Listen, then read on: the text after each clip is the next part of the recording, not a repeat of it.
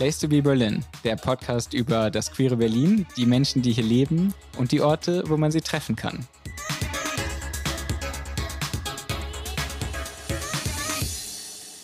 Hallo und herzlich willkommen zum Place to be Berlin Podcast. Mein Name ist Tobias Sauer. Berlin hat den Ruf, sexuell besonders freizügig zu sein. Dazu trägt die große sichtbare Fetisch-Community bei. Lack und Leder kann man eigentlich immer sehen, besonders aber bei großen Events wie Folsom Europe, immer im September übrigens. Dieses Mal treffen wir deshalb die Fetischdesignerin und Lederschneiderin Petra dos Santos in ihrer Wohnung, die zugleich ihr Atelier ist. Petra lebt und arbeitet in einer wunderschönen Altbauwohnung in Berlin-Kreuzberg. Wenn man den Mehringdamm entlang schlendert, erkennt man Petras Atelier direkt an der großen Regenbogenfahne in ihrem Fenster. Wir treffen Petra in ihrer Werkstatt, wo sie gerade ein großes Stück schwarzes Leder bearbeitet. Ab und zu schaut auch ihre kleine Katze vorbei. Petras Werkstatt ist direkt beeindruckend und verströmt so eine Atmosphäre von Fetisch und SM. An einer Wand lehnt ein Andreaskreuz, mehrere Büsten zeigen Petras handgefertigte Ledermasken und an einer anderen Wand kann man auf Fotos Petras Kreationen bewundern. Also jetzt hier auf dem Tisch liegt gerade also noch eine unfertige Hose. Da wird eine Hose draus. Das ist ein großes Stück Rossleder. Und genau, das ist auch eine Maßanfertigung für einen Kunden. Der hat mir eine Hose geschickt, seine Lieblingshose, und die soll ich jetzt in Leder machen. Und dann mache ich das. Man sieht hier gleichzeitig noch äh, andere äh, Maschinen. Die Maschine da hinten, was ist das für eine Maschine? Also da hinten auf der linken Seite, da stehen zwei Industrienähmaschinen. Die sind sehr gut für Leder geeignet, also sehr starke Maschinen, würde ich mal sagen. Ja, die kommen tatsächlich aus dem Industrie, also aus so großen Fabriken. Die laufen für immer. Ja, also die, die sind wirklich, also die sind ja auch alte, sind so der Oldtimer, ja, aber die sind so gut, ähm, dass die einfach laufen und laufen und laufen. Also die waren früher auf Starkstrom und müssen dann quasi umgestellt werden auf Normalstrom, damit die hier überhaupt funktionieren. Ähm, genau, das habe ich machen lassen und dann arbeite ich mit denen. Dann habe ich auch noch so eine ganz kleine Nähmaschine, die eigentlich eher an so eine Haushaltsmaschine erinnert. Die nennt man dann äh, Halbindustrie, weil die kann eben auch so Zickzack und solche Sachen nähen was ich ab und zu mal brauche. Aber das meiste sind wirklich, also man braucht einen guten Transport und es muss ja halt sauber nähen, also quasi in der Spur bleiben. So, ja. Und die Maschine hier vorne, was ist das für eine? Wie heißt die? Hm, da steht so eine äh, Nietenmaschine. Ja, das ist auch eine also voll manuelle Maschine. Also sowas gibt es natürlich auch äh, mit Druckluft und weiß ich nicht wie elektrisch. Ja, also das ist eine echt handbetriebene Maschine, die macht Muckis. Ja. Also wenn man da ein paar Stunden dran sitzt, dann merkt man schon irgendwie, ja, wenn man die die ganze Zeit so bewegt. Ja, also ich meine, es ist sowieso einfach viel Handarbeit hier. Ne? Also ich verwende auch Scheren, also Schneiderscheren so Rollschneider verwende ich auch. Hammer. Genau, es müssen oft müssen ähm, Stellen platt geklopft werden, weil die, also kann man sich ja vorstellen, wenn man mehrere Lagen Leder hat, dann wird es sehr dick. Ja, dann muss man das irgendwie nochmal abschneiden und klopfen mit einem Hammer. Und also es ist schon sehr, sehr handwerkliche äh, Geschichte, ne? Also eben anders als bei Stoff, wo man dann, sagen wir mal, viel so bügelt oder so. Das muss man da bei Leder alles mit Muskelkraft irgendwie machen. Im Nebenzimmer ist ihr lichtdurchfluteter Showroom, in dem man sich ihre Kollektion anschauen kann. Bleiben wir vielleicht gerade noch mal hier bei der Seite mit, den, mit der Kleidung. Also ich habe hier verschiedene Hemden, die sind aus so feinem Lammnapper, wirklich so ganz geschmeidige, schöne Stoffe irgendwie und dann habe ich ein ganz hervorragendes Material, also da stehe ich sehr drauf, das ist Stretchleder. Also wie gesagt, sehen kann man es jetzt nicht, aber du kannst ja mal O und A sagen. Oh, ah. es genau, bewegt also, sich tatsächlich so ein genau, bisschen. Ne? Also das Stretch, das hat, äh, also das ist dehnbar und zieht sich aber auch wieder zurück. Also wie, wie so ein Stretch-Material eben. Und es ist ein ganz feines Lammnapper, äh, welches dann auf so einen elastischen Baumwollstoff drauf äh, kaschiert ist. Da kann man ganz wunderbare, enge Sachen draus machen. Also sehr beliebt so für Leggings, alles was hauteng ist, ja, äh, Bodies, knallenge Röcke, Kleider. Genau, und dann sieht man hier noch, ähm, genau, also da hinten habe ich so Korsetts ähm, hängen und kurze Hosen und BHs. Und da oben sind dann noch sehr bei den Lesben beliebt die Lederharnisse für Dildos. Muss aber auch sagen, dass die Heteros sind auch schon drauf gekommen. Also die kaufen es auch sehr viel. Also immer die Damen für ihre Herren. Ja, finde ich immer ganz toll. ähm, ja, also da sieht man auch, dass sich ein bisschen was bewegt hat in der äh, Szene so. Ne? Also es sind nicht nur die Herren, die Dominanten, sondern äh, die lassen sich auch gern mal verwöhnen mit dem Dildo oder so. Toll, wirklich ein, eine auch breite Auswahl hier in diesem Raum. Petra, lass uns doch rüberwechseln ins Studio, dann können wir dort noch mal ein bisschen ausführlich und in Ruhe sprechen. Kommst du mit rüber? Ja, okay, sehr gerne. Petra, gerade noch waren wir bei dir im Atelier, das zugegebenermaßen viel schöner ist als das Studio hier, aber jetzt sind wir da. Herzlich willkommen. Danke, hallo. Petra, Berlin gilt ja immer als kinky. Ähm, einer unserer Autoren auf der Website schrieb, es hätte den Ruf, es sei die ähm, verrückteste, kinkieste Stadt äh, Europas, vielleicht sogar der Welt. Würdest du dem eigentlich zustimmen? Ja, ich würde dem absolut zustimmen und sogar in den letzten Jahren noch mehr als früher. Also ich denke, früher hätte man vielleicht auch mal so die Reise nach New York oder irgendwas unternommen. Jetzt ist es andersrum. Also die Leute kommen alle hierher, weil in Berlin wirklich sehr viel los ist. Also kulturell, geschichtlich sowieso, ja. Und wie gesagt, es gibt eben auch sehr interessante Läden hier, die es in anderen Ländern oder in anderen Städten nicht gibt. Also Deshalb würde ich sagen, ja, unbedingt kinkieste Stadt der Welt. Der Welt sogar, der Welt. Welche Läden gibt es denn da oder an was, was denkst du da, wenn, wenn, wenn du sagst, ja, der Ruf ist gerechtfertigt? Was kommt dir da in den Sinn?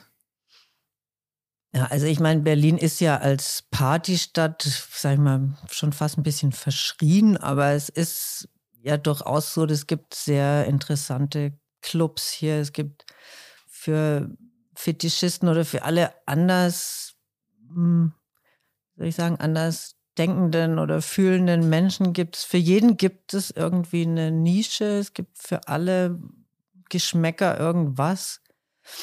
Dann gibt es viele Fetischläden, ähm, gibt eben also auch außer Dos Santos gibt es auch noch andere Hersteller in, in Fetischrichtung. Äh, also da gibt es in Schöneberg natürlich ein paar so wie die Butcherei und Ledders natürlich, auch ein altes ähm, Traditionsunternehmen schon irgendwie. Und ähm, genau, also da kommen wirklich die, die Besucher nach Berlin, um genau das zu kriegen. Ja? Also so geht uns, glaube ich, allen so. Ne? Man möchte gern so Erinnerungen haben, man möchte Geschichten erzählen sich an Geschichten erinnern und das findet man also alles ganz gut in Berlin. Ist es denn, es gibt ja unterschiedliche Fetische und unterschiedliche Fetischszenen auch. Sind die deiner Meinung nach verbunden? Hängen die miteinander zusammen oder sind die ganz getrennt voneinander? Also ich denke jetzt zum Beispiel an Leder einerseits, da bist ja du ähm, mit deinem Atelier auch aktiv, aber es gibt ja auch zum Beispiel Gummi und andere, äh, andere Fetische. Hängen die zusammen oder ist das jeweils so eine Szene für sich? Es sind schon unterschiedliche Szenen, wobei es gibt auch immer wieder so Punkte, wo es sich einfach begegnet in Berlin. Ne? Also ich meine, man kennt natürlich, also wahrscheinlich auch weltweit bekannt der Kit Kat Club oder so. Also, oder so Conceptual Partys. Und also es gibt natürlich viele sehr spezielle Clubs, wo dann alle willkommen sind. Also wo sich dann keine Ahnung, der mit dem Pony-Outfit und der mit äh, dem Latex-Vollanzug und mit dem Lederslip. Also einfach alles dabei, ja. Und dann gibt es natürlich so die andere Seite, wo, wo man so sagen kann, ja, klar, feiern verschiedene Menschen so ihre eigenen Interessen, ja, also keine Ahnung, jetzt beim Folsom ist ja sehr männerbetont, würde ich mal sagen, wobei natürlich auch viele SM-Lesben da sich rumtreiben. Wobei, also wenn man das eben so kennt aus der Stadt, was dann abends in Schöneberg los ist, also an, an Folsom Wochenende, das ist dann schon auch nur für die Männer mhm. gedacht. Ne? Folsom, für alle, die es nicht kennen, das ist einmal im Jahr ein ganz äh, großes äh, Fetisch-Straßenfest und um das Straßenfest rum viele Partys äh, in der Stadt. Äh, immer im September findet, äh, findet das statt. Gehst du da selber eigentlich hin zu Folsom? Also ich war schon öfter mal da, aber manchmal ja, manchmal nein. Ja, also ich finde natürlich dann, also für mich ist etwas spannender die Lesben-Ostertreffen, was jetzt auch leider Pandemie äh, geschuldet äh, leider nicht so stattfinden konnte, aber das ist natürlich jetzt mehr in meinem Interessensgebiet sozusagen. Also, was geht da ab? Was macht das so besonders? Na, da treffen sich halt, also äh, sehr vergleichbar mit Folsom, also da treffen sich dann eben die äh, Frauen und queer non-binary, lesbischen, mehr in der weiblichen Richtung, also jetzt im Vergleich zu, zu Folsom. Und ähm, ja, da gibt es eben auch Playpartys und Kinky Dinner und ähm, so ganz verschiedene Sachen. Also ist spannend.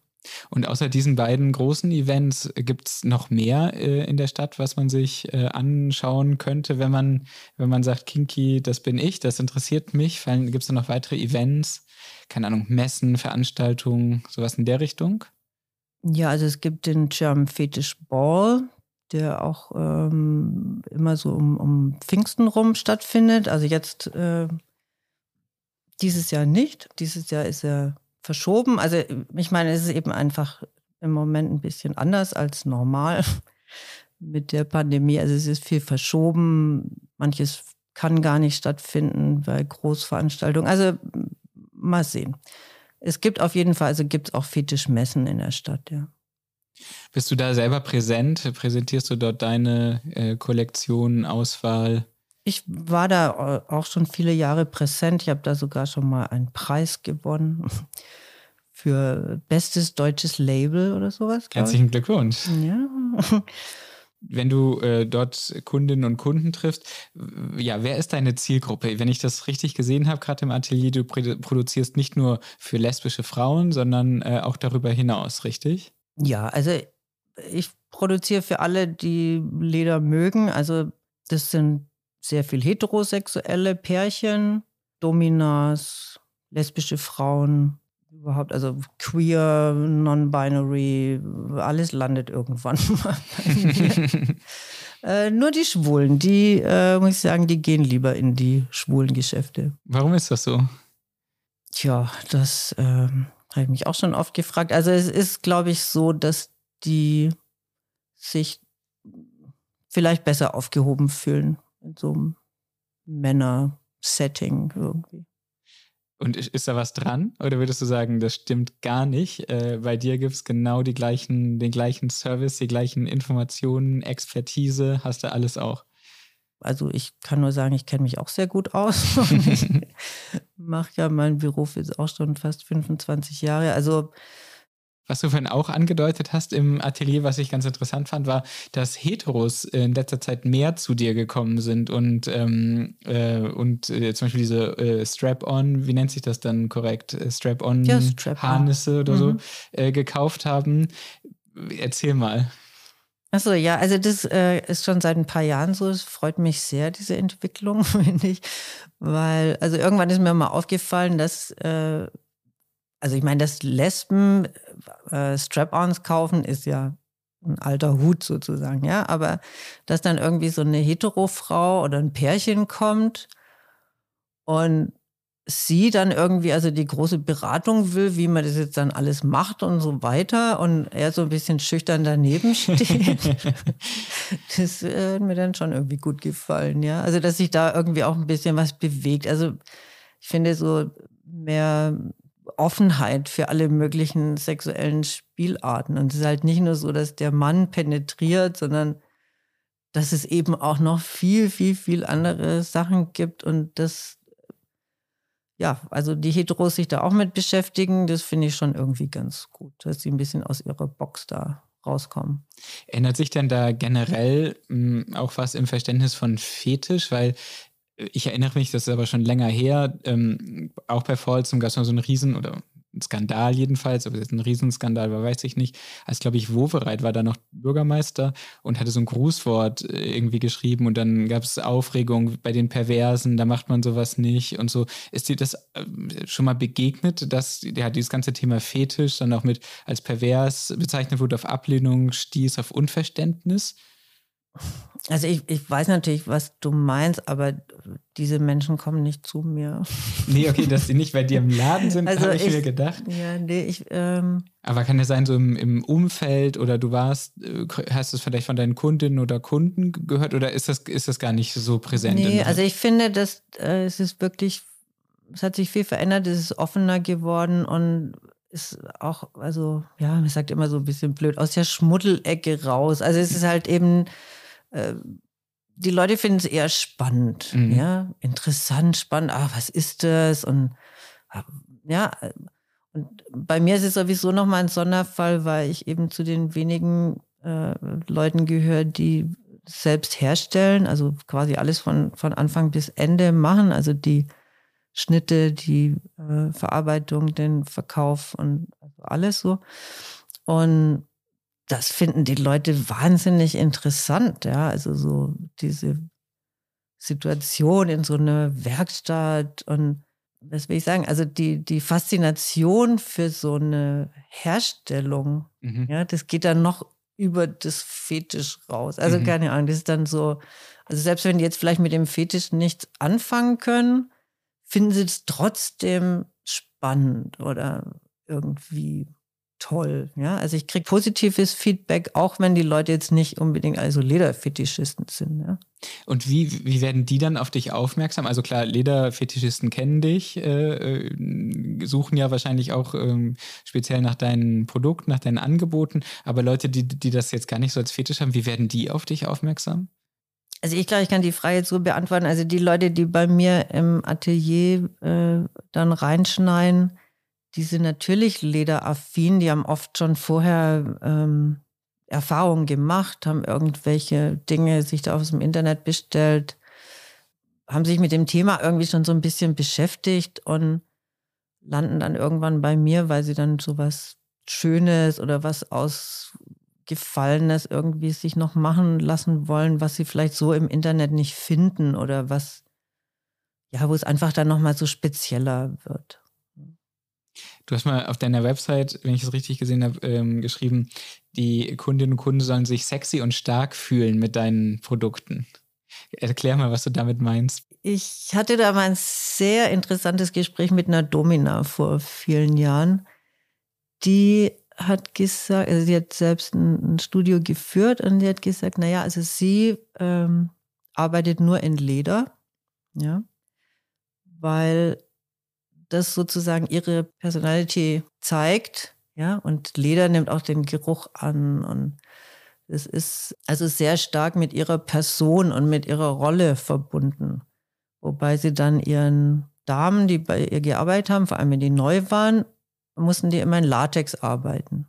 Ja, und dann habe ich auch gefragt, wieso Latex? Also, also wie kommt es? Ja, erst Latex, dann Leder. Und dann meinte sie, naja, Latex, das ist einfach nur sozusagen so ein Kostüm, das du auch wieder ablegst. Also was dann für die Arbeit manchmal ganz hilfreich ist. Ne? Also die ziehen sich dann an für die Arbeit, machen irgendwie perverses Zeug, dann ziehen sie das wieder aus ja? und dann ist es so erledigt.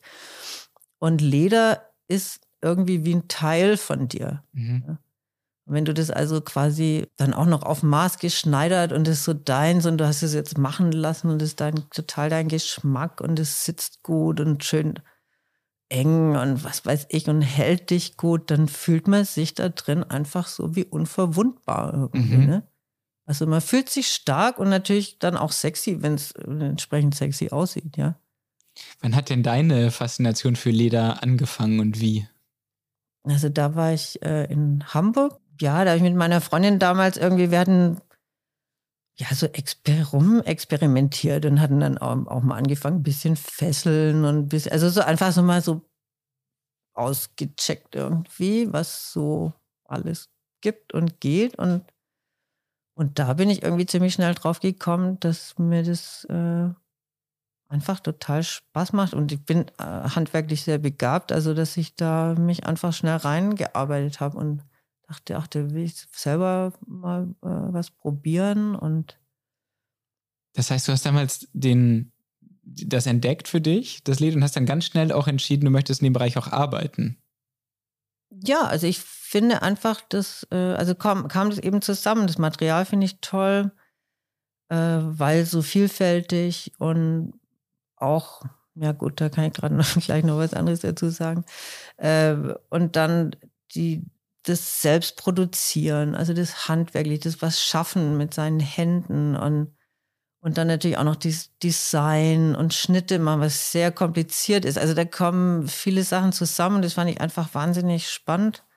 Vorher habe ich mehr so, mehr so künstlerisch irgendwie gearbeitet, sage ich jetzt mal. Und ja, und da hat sich das dann irgendwie so ergeben. Da dachte ich, nee, jetzt dieses Material, ich finde das alles so geil. Und dann habe ich das so angefangen und dann habe ich mich sozusagen ich mir selbst beigebracht und ja, da bin ich jetzt immer noch dabei. Ja. Ich stelle mir das wahnsinnig schwierig vor, weil das Material zu bearbeiten stelle ich mir schwierig vor, die, diese Schnitte äh, zu entwickeln. Und dann muss es ja auch, ist es ja, du musst es ja auch dann irgendwie finanzieren, finanzieren können. Lief das bei dir von Anfang an easy und gut oder war das am Anfang auch so eine, gab es eine steile Lernkurve? Naja, also ich musste viel lernen. Also ich habe ja, also wie gesagt, durch, äh, dadurch, dass ich Autodidaktin bin, habe ich äh, mir ja das über Jahre beigebracht. Ne? Ich, also natürlich, ich habe dann so Schnittkurse gemacht. Ich habe irgendwie, also ich habe aus allen Ecken habe ich mir alles zusammengesucht. Ähm, habe auch schon äh, dann noch in der, in der Modeschule war ich dann noch kurz, aber viel später. Also da habe ich das schon jahrelang gemacht. Dann dachte ich, ja, ich will aber noch mal wissen, wie macht man jetzt das genau. Und also bin immer mehr, mich selbst immer mehr so spezialisiert.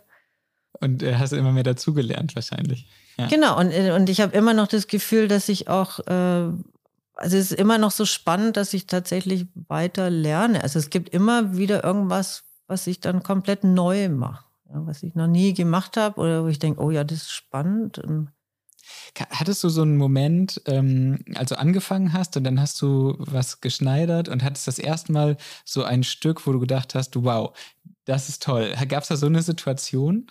Ja, also da gab es viele besondere Stücke.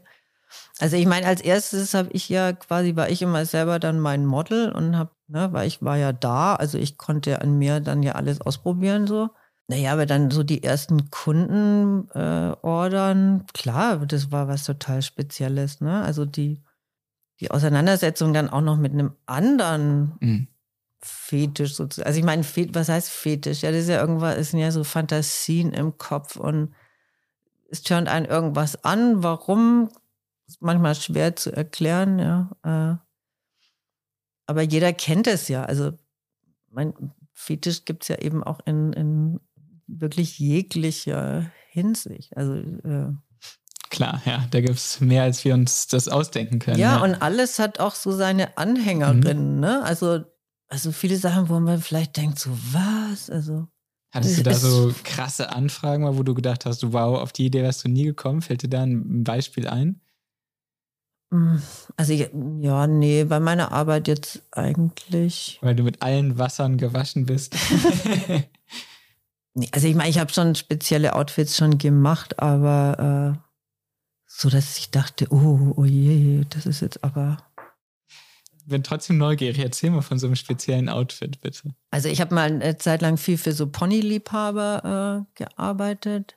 Also das fing an mit einem und dann kamen plötzlich, also kamen sie alle nacheinander. also Ponyliebhaber heißt dann, die Leute haben sich ähm, so eine Ponymaske aufgezogen oder sowas. Genau, also da geht es auch um, um Disziplin. Mhm. Und also ein Part ist das Pony, meistens weibliche Ponys, gibt aber auch männliche Ponys. Und dann gibt es halt immer die, den Reiter, die Reiterin oder die Dresseurin dazu. Ne? Und, und dann müssen die Ponys halt bestimmte Dinge machen. Ja, also das gehört dann halt alles so zum Spiel. Äh, also, was weiß ich, da gab es dann halt in meinem Atelier ähm, so Szenen, dann waren so zwei Pärchen da, die Damen haben sich dann angezogen in, in so, also so Kopfteile habe ich da irgendwie gemacht, so, so mit, mit Augenklappen und Trensen und mhm. sowas, mhm. ne? Und dann so so Geschirre, so, so Harnesgeschirre dazu und so Korsetts, wo man dann den Sulki einhängen kann, die äh, quasi einen Sulki hinten dran spannen können. Was ist ein Sulki? Äh, das kennt man also aus dem Pferderennsport. Also das sind diese Wagen, wo vorne das Pferdchen dran gespannt ist und hinten sitzt. Ah, über so ein Wagenrennen dann, oder? Genau. Ah ja, okay. Ne, so, also genau, das ist so, sieht so ein bisschen aus wie so eine Bank mit Rädern. Mhm. Also so. Also nicht, nicht wie eine Kutsche, sondern sowas, so, äh, naja, wie, wie beim Pferderennen. Ja. Und die konnte man dann hinten einspannen in den Harnis. Genau. Also das habe ich da alles auf, auf Maß gemacht und dann äh, waren die gleich so begeistert, dass sie bei mir im, im Atelier angefangen haben, so Spielchen zu machen. und dann habe ich dann nur so, also ich habe die dann da alleine gelassen und dann habe ich nur gesehen, wie die Ponys, also wie der Storch im Salat irgendwie durch, das Atelier gehüpft sind und ich dachte, hm, naja, so jeder Wahnsinn. wie er es mag, ne? Also ähm, das, es gibt ja wahrscheinlich kein besseres, ähm, äh, kein besseres Lob, als wenn die Leute so begeistert sind, dass sie das hier und jetzt sofort vergessen, um sofort äh, alles auszuprobieren, was damit geht, oder? Mm, ja, also auf jeden Fall, ich fand es irgendwie auch toll. Also das war irgendwie so ein, ja, wow. Ich dachte, hm, das ist einfach, ich meine, das ist auch jetzt nicht mein Fetisch, also das ist ja eben das, ne? Ich habe auch natürlich schon manchmal Sachen gemacht, die jetzt nicht unbedingt meinem Fetisch mhm. entsprechen. Also gut, ich habe halt diesen Materialfetisch, aber jetzt so im, im BDSM-Richtung stehe ich halt vielleicht nochmal auf andere Sachen oder was auch immer, aber die äh, ich kann es ja trotzdem schön finden oder irgendwie interessant finden oder denken so, ah, wow. Ne? Ja. Also wenn sich die Leute, wie du sagst, so wohlfühlen oder so frei fühlen, dass sie dann da loslegen irgendwie, also Wahnsinn, ja, total cool finde ich das, mhm. ehrlich gesagt. Mhm.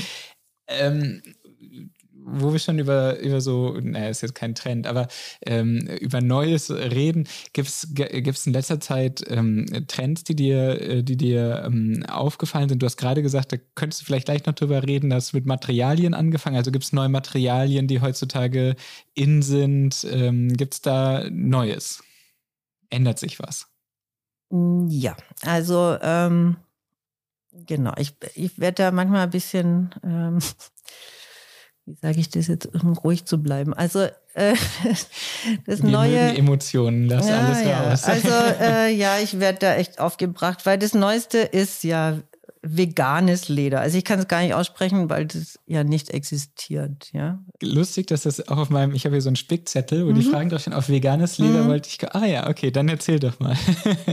also das ist, äh, finde ich, ganz was Schlimmes. Also mhm weil das einfach reine Erdölprodukte sind und voll Plastik und unter übelsten Bedingungen gemacht werden, auch nicht halten. Also es ist total nicht nachhaltig, nicht öko, nicht gar nichts. Ja, also es ist wirklich nur Müll, also Sondermüll sogar. Ja, also es ist finde ich ein richtig schlimmes Zeug irgendwie. Also im, im Vergleich zu einem Naturmaterialien, die, äh, ich meine, gut, natürlich, ich verstehe auch, wenn Leute sagen, ja, ich bin aber vegan und ich will jetzt aber auch gar kein Leder.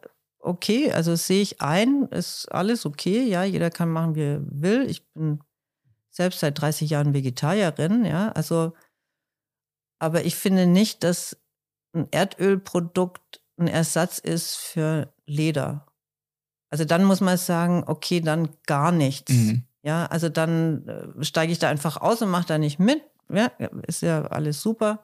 Aber dann brauche ich jetzt auch nicht so einen Scheiß kaufen. Ja. Nochmal apropos Trend, du hast am Anfang schon gesagt, du hast das Gefühl, die Stadt ist sogar noch mehr kinky geworden. Was glaubst du, wie sie sich weiterentwickeln wird? Im Moment ganz schwer natürlich zu sagen mit der äh, Pandemie, ähm, auch vielleicht ein bisschen unklar, welche Läden jetzt im Einzelnen diese Zeit überstehen, ob was als nächstes äh, passiert, aber wenn man jetzt mal so den generellen Trend nimmt, was, was hast du im Gefühl, wie entwickelt sich die Stadt weiter in Bezug auf Fetisch, auf Leder? Also ich äh, denke, ähm, also im Moment ist natürlich alles ein bisschen schwierig mit der Pandemie, aber ich denke und hoffe, dass sich viel ähm, auch wieder fängt irgendwie. Ne? Also ich meine, also ich weiß zumindest, also ich werde meinen Beruf nicht aufgeben und auch ein paar meiner Kollegen, äh, wie gesagt, habe ich den netten Holger schon erwähnt, also Leathers, ja, da schicke ich immer die, die Jungs hin, die bei mir nichts finden oder so.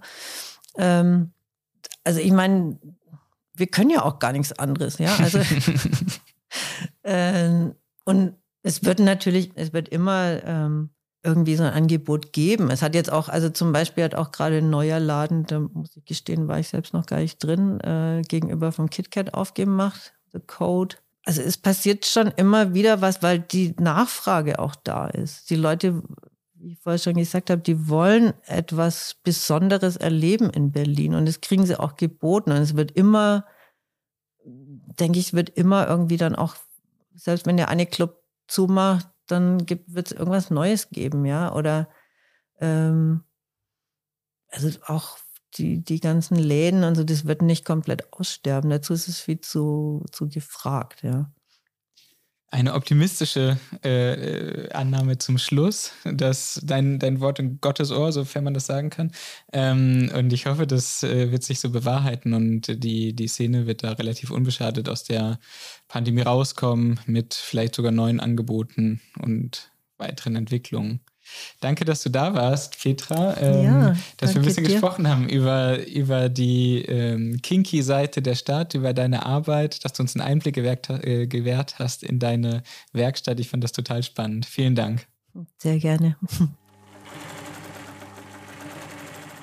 Möchtest du Petra dos Santos in ihrem Atelier besuchen? Den Link zu ihrer Website findest du in den Show Notes. Viele weitere Tipps zum Queer in Berlin, auch Videos und Podcast-Folgen findest du auf unserer Website www.placetobe-berlin. Warst du selbst schon mal auf einem Fetisch-Event in Berlin? Dann erzähl uns doch davon auf unserem Instagram-Kanal Place to Be Berlin. Place to Be Berlin ist ein Projekt der Siegessäule Berlins queerem Stadtmagazin. Ein herzliches Dankeschön an die Senatsverwaltung für Wirtschaft, Energie und Betriebe des Landes Berlin für die finanzielle Förderung des Projekts und an den DJ Electrosexual, der die Musik komponiert hat. In der nächsten Folge treffen wir Philippa Jake. Die ist stadtbekannt, weil sie das berühmte Zurückbleiben bitte spricht, das alle schon mal gehört haben, die versucht haben, noch auf den allerletzten Drücker in die U-Bahn zu springen. Ob sie sich da selbst noch hören kann? Ich bin gespannt. Bis dann.